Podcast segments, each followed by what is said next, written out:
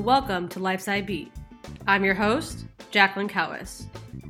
I have the pleasure of speaking today with Karun Naga, current partner at the Foundry in Silicon Valley, serial med tech operating executive and CEO, former director in the corporate development group at Medtronic, and former intellectual property lawyer. Karun received his bachelor's in mechanical engineering at Michigan State University, his law degree from the University of Michigan, and his MBA from the Wharton School at the University of Pennsylvania. Please join my conversation with Karun Naga on Lifeside B. Karun, welcome to Lifeside B. Hey, Jacqueline, thanks. I really appreciate you having me. Well, I want to kick off because we've had an exciting season for Big Ten football. I know you went to Michigan State for your undergrad and Michigan for law school. Could you speak to the audience about where your loyalties lie for these two big schools and their rivalry? Well, I'm a, I'm a Michigan State Spartan through and through. I had a great time uh, as a student in Ann Arbor, but there's really no question, you know, where my loyalties lie. So, congratulations to you guys for winning the Big Ten title and uh, representing the Big Ten in the playoff. But uh, we did win the head-to-head this season, so I'm I'm feeling pretty good about our accomplishments as well. Yeah, you did beat us, so I think it's pretty even there. Great. Well, I want to start with where you're at now, the Foundry. It seems like the Foundry is a common thread throughout your career. You've been at the Foundry, left the Foundry, and always returned. So, when you think about the Foundry, I've heard terms such as med tech incubator, venture studio, potentially VC. Could you speak to exactly what is the Foundry and what's the business model and structure? Sure. Yeah, happy to. I mean, the Foundry is a place that I call home on and off for the last 16 years.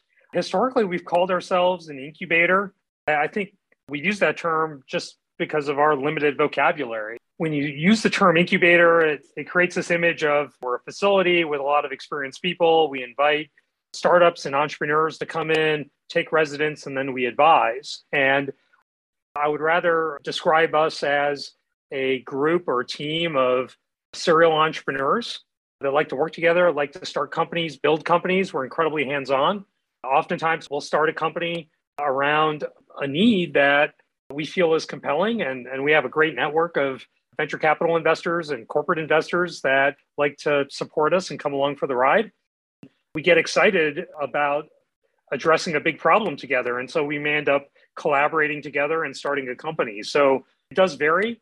I'd say us as a foundry, we're very much more hands on than what you would typically think of as an incubator. I think when we spoke some time ago, you mentioned venture studio. I, again, limited vocabulary, so I didn't know what that meant. I went and I looked it up and said, hey, it's a place where a group of people will start companies, provide some financing, offer up the initial leadership, build the company up until it's ready to go out on its own.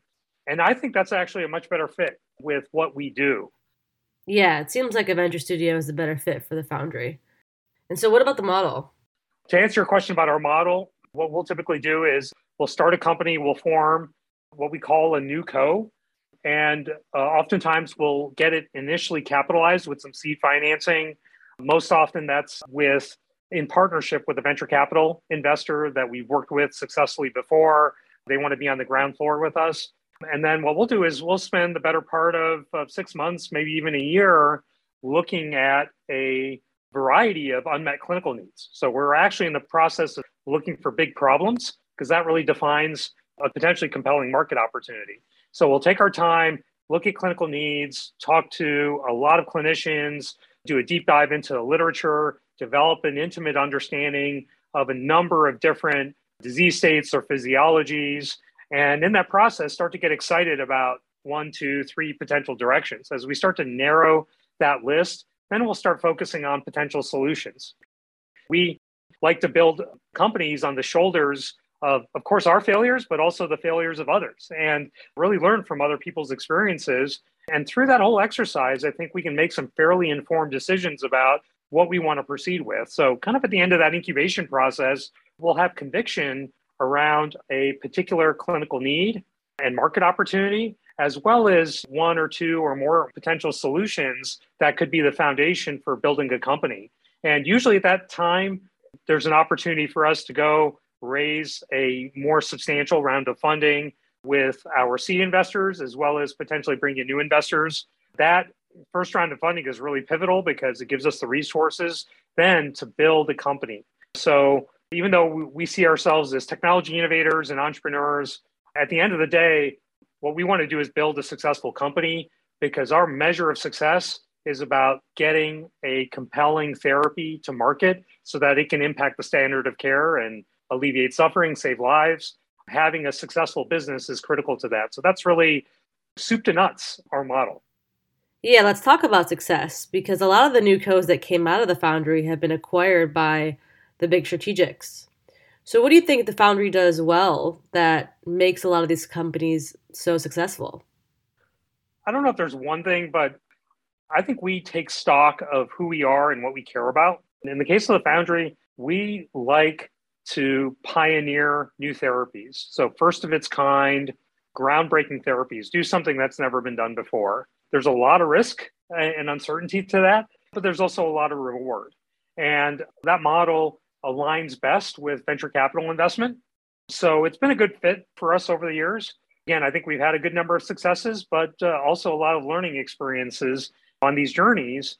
There are other types of entrepreneurs that like to, you know, play in the same sandbox. They develop a particular familiarity with a disease state and they tap into that ecosystem. And so they keep creating companies focused on one particular area of disease, or it could be technology focused, where you develop an expertise in one type of technology and then you keep innovating in that area, which is great. I mean, we need uh, entrepreneurs like that. But I think for us, we like to learn. We like to get into an entirely new clinical area and partner up with a new group of physicians, even technology experts, and see if there's a way that we can come in and look at things through a different lens and uh, make an impact. And so, you know, over the years at the Foundry, I mean, 20 years, 25 companies later, we worked in so many areas of medicine. I've done a lot in cardiovascular and structural heart. And so there's some brands out there like the MitraClip sold by Abbott that, that came out of the Foundry as an example. Yeah, that was a big one. We've had a lot of success, but we've done work in ophthalmology, obesity, dermatology, orthopedics. So we like to go into these new spaces and, and have an impact. And then similarly with technology, we've done a lot of catheter based technologies, whether it's implants being delivered with a catheter or we're blading tissue using energy delivery via a catheter. But we've done a ton of other work in polymer sciences, drug delivery. Again, we like to learn. And, and so it's really this platform has enabled us to really go very broad, which for me has been incredibly gratifying. Yeah, I mean, it's great that you've touched a lot of different areas of diseases and innovation and technology. It's definitely not boring when you're constantly learning about something new. Were you always interested in medical device innovation, or what started this career journey for you? Yeah, I'll, I'll give you some perspective. I'll try to keep it brief. And I grew up in the Midwest again, like you, and went and studied mechanical engineering at, at, Michigan State, and that was a great experience. I come from a family of engineers and doctors, and so I've had a lot of visibility to engineering on one side and medicine on the other. But I really never appreciated until much later that there's a connection between the two. And growing up in the Midwest, I was surrounded by the auto industry and a lot of production engineering and manufacturing. My dad was a manufacturing engineer and he had a number of successful businesses in manufacturing, but that just wasn't my thing. I actually decided to rebel and pivot. And after studying engineering, I went and studied law. So that's that's where how I ended up in Ann Arbor to go to law school there. And that was an incredibly different experience. I would say my career is made up of a lot of zigs and zags. And so that was one of the, the biggest zags that I made was going from engineering to law. But that opened up a lot of doors and perspective. Having an engineering background, studying law, that kind of opened up some doors for me in the field of patent law.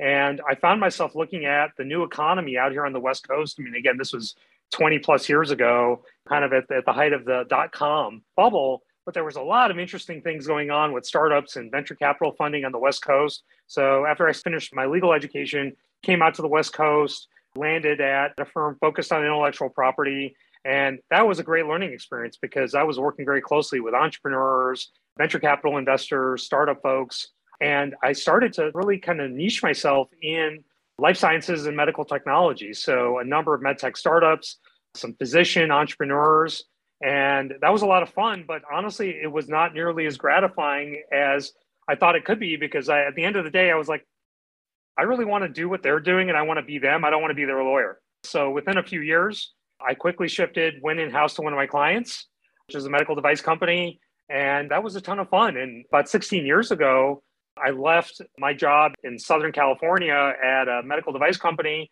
came up to the Bay Area and landed at the Foundry. And for me, that was perfect because I could leverage my expertise in patent law.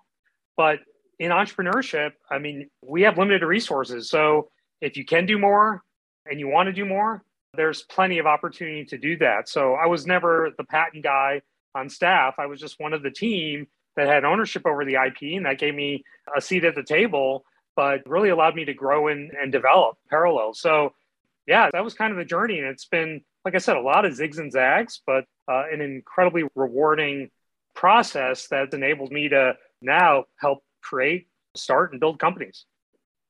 Yeah, and it's a great intersection to have both the technical background and the legal background. And for startups, having understanding of intellectual property, being able to not only generate intellectual property, but how to properly write up patent applications is crucial. So I'm sure that was very valuable when you joined startups at the Foundry. One of them being Ardian. I would love to hear you talk more about this particular startup, Ardian, which is also a startup for renal denervation. I would love to hear you explain more about renal denervation, what that treatment is used for, and what problem it's solving. Sure. Ardian was a company incubated out of the foundry with the idea of developing a medical device based treatment for hypertension, which is chronic high blood pressure. Before Ardian was developed, typically patients would take medications, right? Exactly. You know, it was really the domain of the pharmaceutical industry and hypertension, diabetes, these chronic diseases these are things that the pharma industry really likes in that you're managing a chronic disease. You're not you're not solving it. You're not curing it, and that's a sustainable revenue, especially for these innovative therapies. Now with hypertension, a lot of the drugs are falling off patent, and the high margins are going away, and there wasn't really a lot of innovation on the pharma side. And so we saw an opportunity to come in and say, hey, you know, maybe there could be a device-based therapy. What's going on with chronic high blood pressure. And I think one of the things that we discovered very early on hypertension is neurally mediated. And what I mean by that is there is communication between the brain, the central nervous system, and different parts of the body, particularly the heart and the kidneys, that play a role in elevating high blood pressure. And we realized that there was communication that was going on via the renal sympathetic nerves. So these are the sympathetic nerves that allow the kidneys and the central nervous system to communicate. There was some, we call it maladaptive signaling that was occurring that was causing this perpetual or chronic hyperactivation of the sympathetic nervous system that was a main culprit in chronic high blood pressure. And so, if we could find a way to knock out that signaling we may be able to have a therapy here. And, and so we said, okay, if we could find a way to disrupt that signaling, that's going to be important. But then how do we do it? There are entrepreneurs out there that had different ideas about, well, let's go in with like a nerve stimulation system and implant, you know, this tin can with leads to these renal sympathetic nerves. I think the recognition that we had at the foundry was who's going to be the customer? Who's really going to be able to treat these patients? Who has access to them? And given the amount of innovation in cardiology going back to the 80s with like angioplasty and coronary stenting, we knew that the interventional cardiologist has access to a lot of these patients. They're an early adopter of new technology. They like innovation. So, is there a way to, for us to develop a product that would be used and appeal to the interventional cardiologist customer? And we said, okay, is there a way to access these renal nerves with a catheter? And so I think that was a big discovery. It was the ability to access these renal nerves from within the renal artery. And so we developed the Symplicity catheter system at Ardian, which was this energy delivery catheter based system where we deliver a catheter into the renal artery, place the distal end of the catheter against the wall of the renal artery, and then deliver radio frequency energy into the wall of the renal artery to create a lesion that penetrates deep into the tissue to hit the renal sympathetic nerves with the goal of cutting off neural communication between the kidney and the central nervous system. When we think about how do we de risk this, I mean, in entrepreneurship, the goal is really to retire risk as efficiently as possible. And there are a lot of questions here in terms of safety, efficacy, durability of treatment. Yeah, especially because um, it's so, a newer therapy. I mean, that hasn't been developed. There's never been a reason to deliver energy from within a renal artery, especially ablative levels of energy. I mean, you want to protect the kidney, you don't want to do something that can harm it. So, developing the right kind of models on bench in an in vivo setting was absolutely critical. That itself took a tremendous amount of innovation. It took years, a lot of experiments, a lot of funding just to get to that point where we could say, hey, this is safe and there's potential for clinical benefit before any doctor would consider using this technology in a clinical study. So you got to really commit to a long road here and take all of the steps. It's a very methodical, deliberate process with a ton of uncertainty, but you got to be committed to doing it because if you don't do that well, you're not going to have the opportunity to advance and uh, actually test your technology in the clinic. And it's critical to the success. I think you mentioned in the beginning, you had all these ideas that you were trying to prioritize and figure out what's the best modality to essentially treat hypertension. But I think thinking about the customer is where you guys started off and who's actually going to use this and what's that use case. It was imperative because that led you to a catheter based technology, which ultimately drove to this type of therapy and lowering blood pressure off patients. So, what was the, the inflection point, knowing that this is actually going to be successful? Was it that moment where you put it in patients and saw that blood pressure drop for the first time? Was it the moment that you built a prototype and it didn't fall apart? Like, what was that inflection point for you? You know, I'd say there were two, and it was in the clinic. Once we got into the clinic, we very early on saw some profound reductions in blood pressure, which for me at the time, you know, doing a lot of the patent work was really incredible. I mean, I can tell you exactly where I was when we found out that we were having these profound reductions in blood pressure. And this was no longer a science experiment. This was a real therapy. That turned my role and job into something incredibly important because now it's not just about dropping stakes in the ground to give us the option of protecting this in the event this this becomes big. We knew at that time that this would become very big and compelling, and so we had to make sure that everything that we were learning, everything that we were investing in, especially with all the venture capital that we were pulling into the company, that we protected these ideas so that our proprietary technology remains ours and we can get the benefit of all that investment of capital and sweat equity we had a critical mass of patients in that first in human experience, and we saw a lot of consistency in response. So that was a really huge inflection point for us. The next one was when we advanced the program, we had refined the device, we started working with a larger segment of the KOL, the key opinion leader community, especially in cardiology and hypertension. And we had designed a randomized controlled study that we executed on in Europe, but was really our dry run for the pivotal study that we would need to run in the US to gain regulatory approval. And so in that study, you know, again, randomized and controlled, some would get randomized into the control group, others would get treated. And then the big question here is were we creating drops in blood pressure compared to the control? And oftentimes, you know, you'll see movement in the control group because of placebo. In this study, we were able to really manage a lot of that risk. And at the end of the day, we'd executed on that study a large number of patients, and we saw really great reductions in blood pressure, virtually no reduction in the control group. And the results were published in The Lancet, which is an incredibly prestigious journal. It was also presented as a late breaking trial at the American Heart Association annual meeting. And so that was a big inflection point. In fact, that really provoked an M&A process at Ardian. We had a number of corporate strategics that were looking in. At that time, Medtronic was an investor in the company and developing an innovative therapy in interventional cardiology, particularly one that could create a new market, was very exciting. So we had a lot of corporate interest. And then when we had very credible data coming out of this study that demonstrated great potential for efficacy, it led to a very intense and ultimately successful acquisition of the company.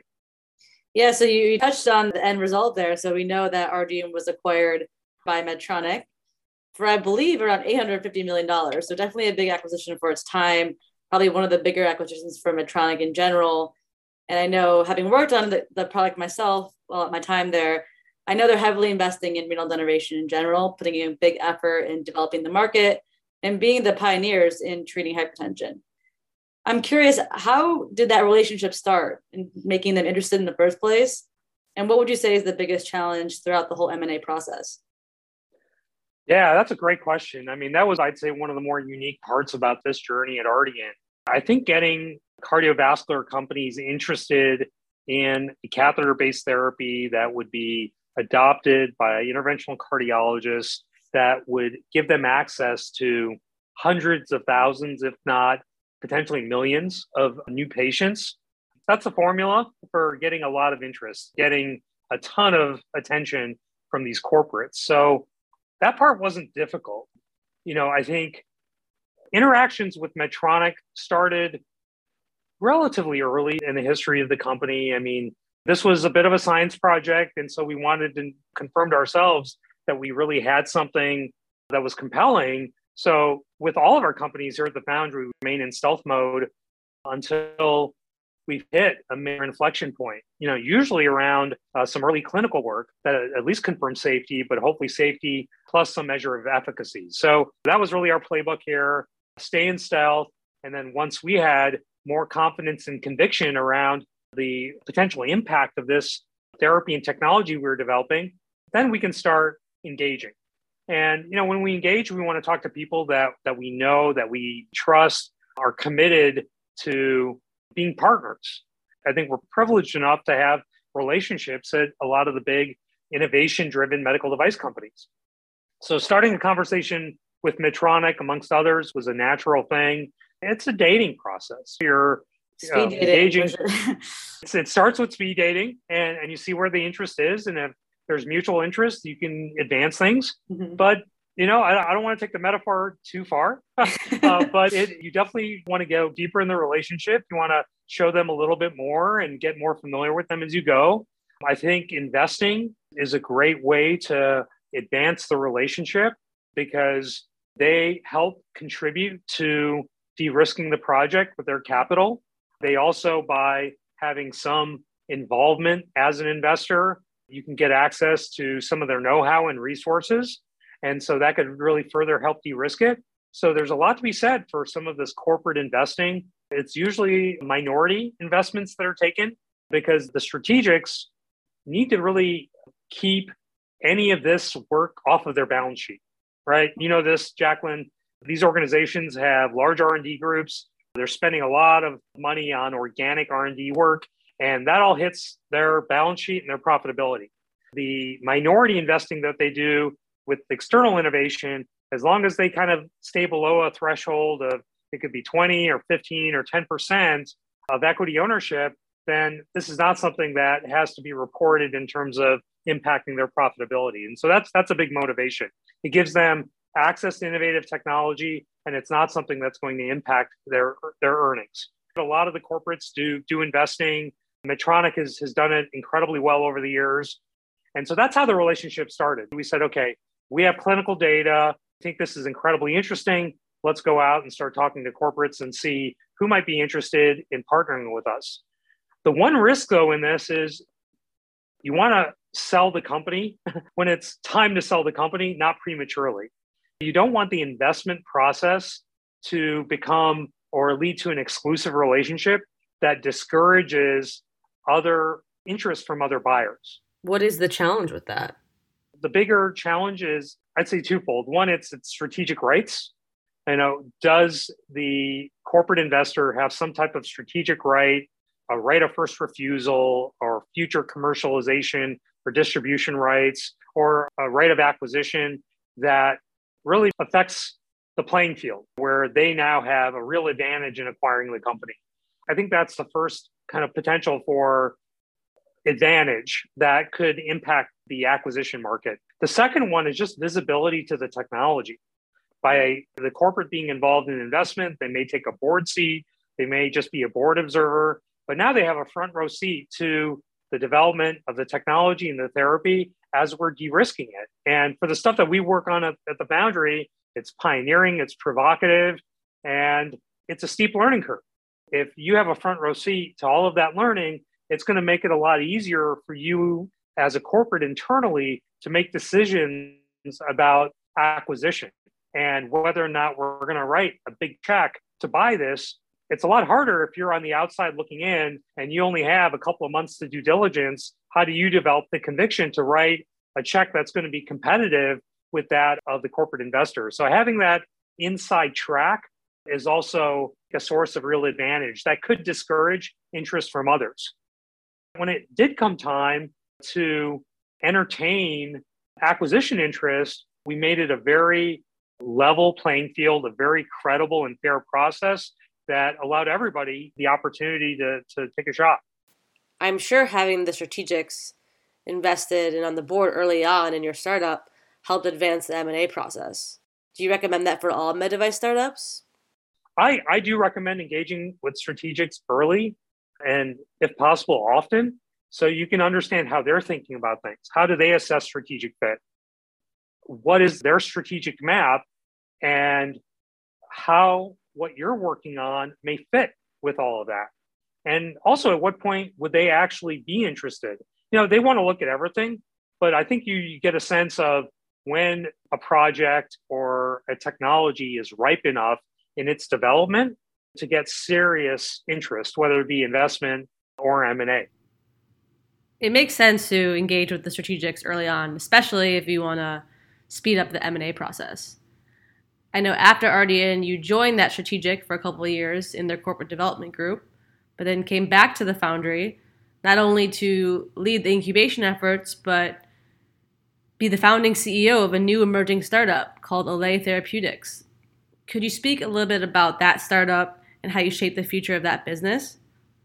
Yeah, just to touch on the first part of that, I, my time at Medtronic was great. Really helped me think about how large companies assess strategic fit and how they partner with external groups to source innovation and create growth. And I wish I could have stayed longer, but really had the itch. Came back to the Foundry, you know, which is a great platform for entrepreneurship. And you know, folks there had a lot of confidence in me and said, "Hey, you can quarterback the next venture," which led to Allay Therapeutics. And in short, Jacqueline, Allay is a, a drug delivery company focused on treating post-operative pain. So when you go in for a major surgery, you're going to have severe, profound post-operative pain.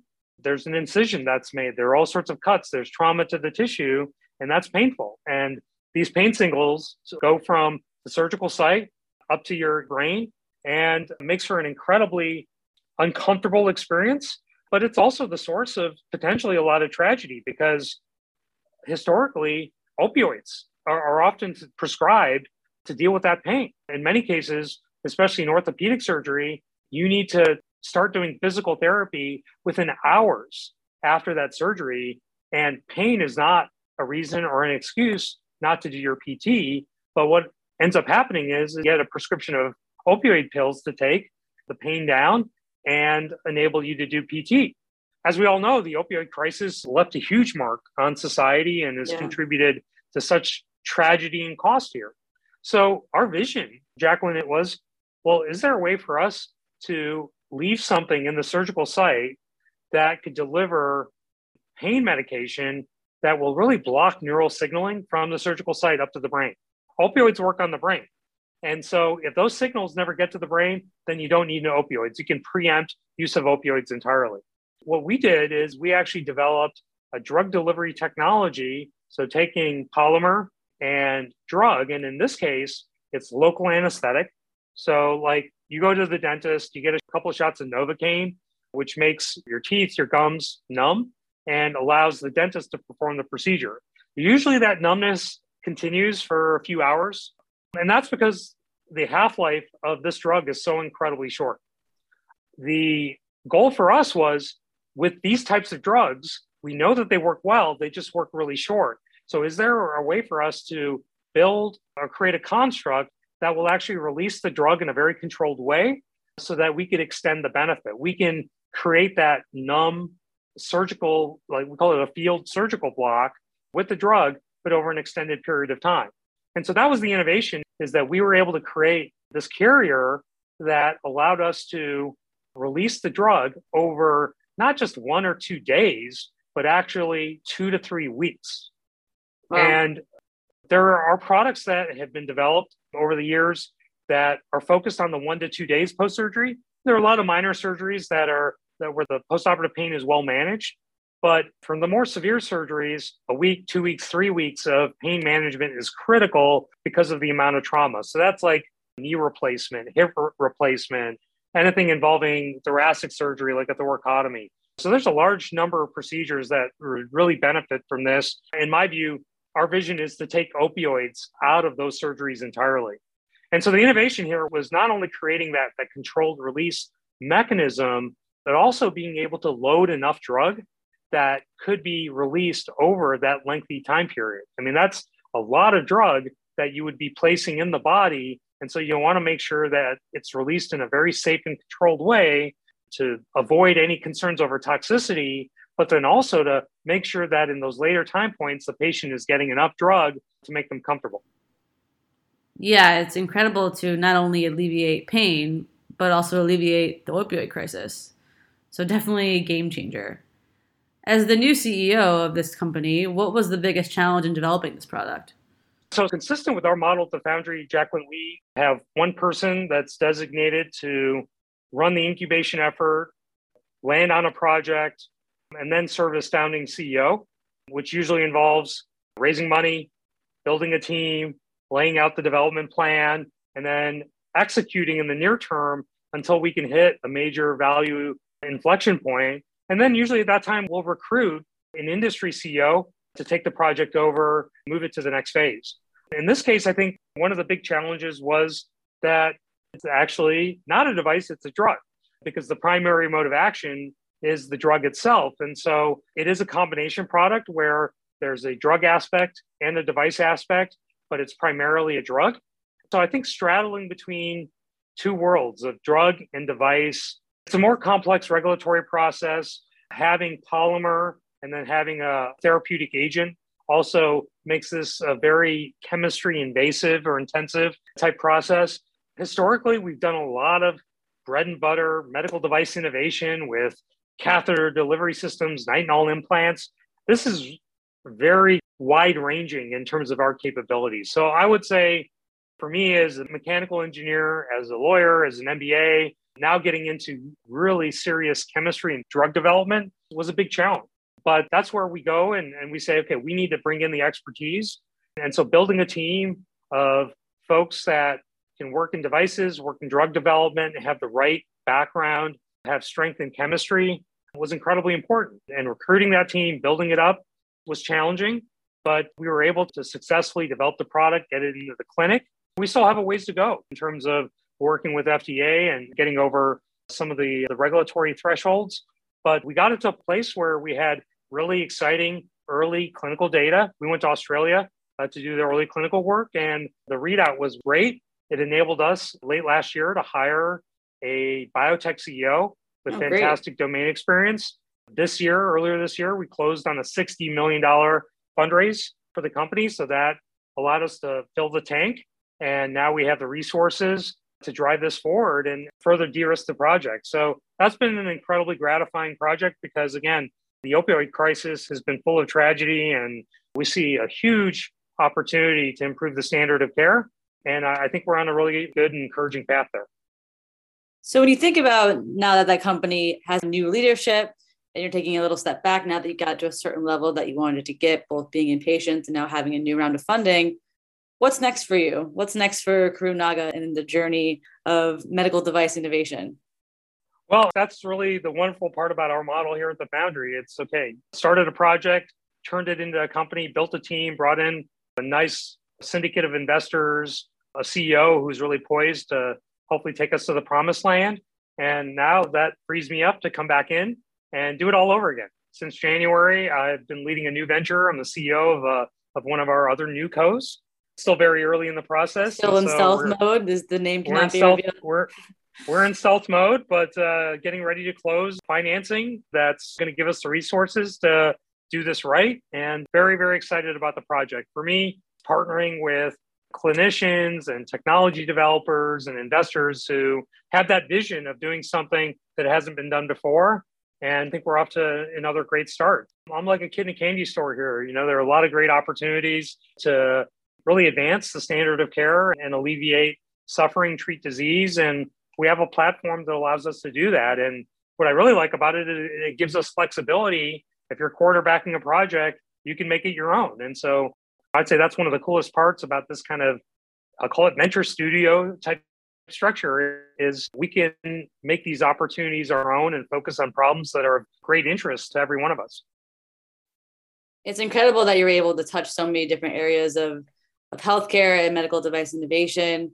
For those listening, we have early stage medical device entrepreneurs, people in the life science industry.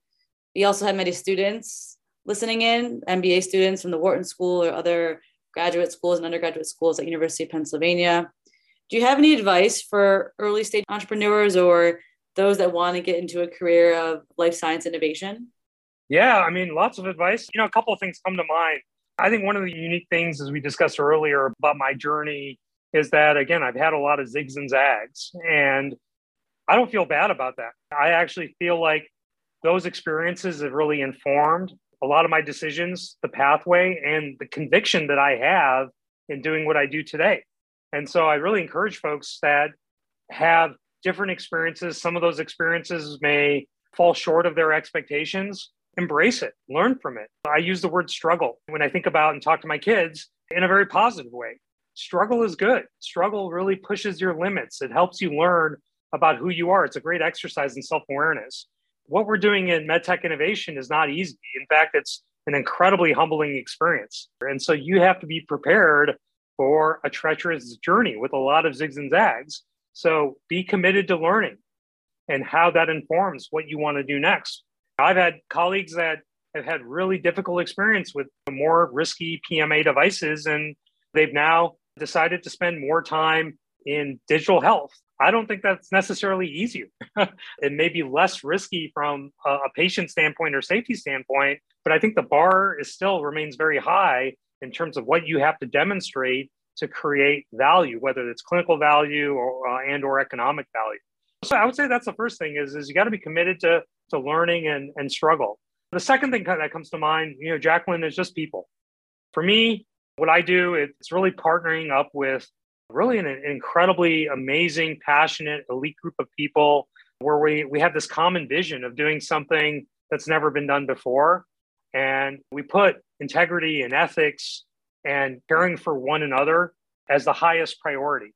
And that's not just limited to us, it's everybody that we work with and absolutely the patients that we ultimately serve. I would say make people a priority and never compromise because when you're fighting a disease, you're going into battle and there's a lot of risk and uncertainty. And so you want to make sure that the people that are in the foxhole with you are people that you trust, admire, can lean on.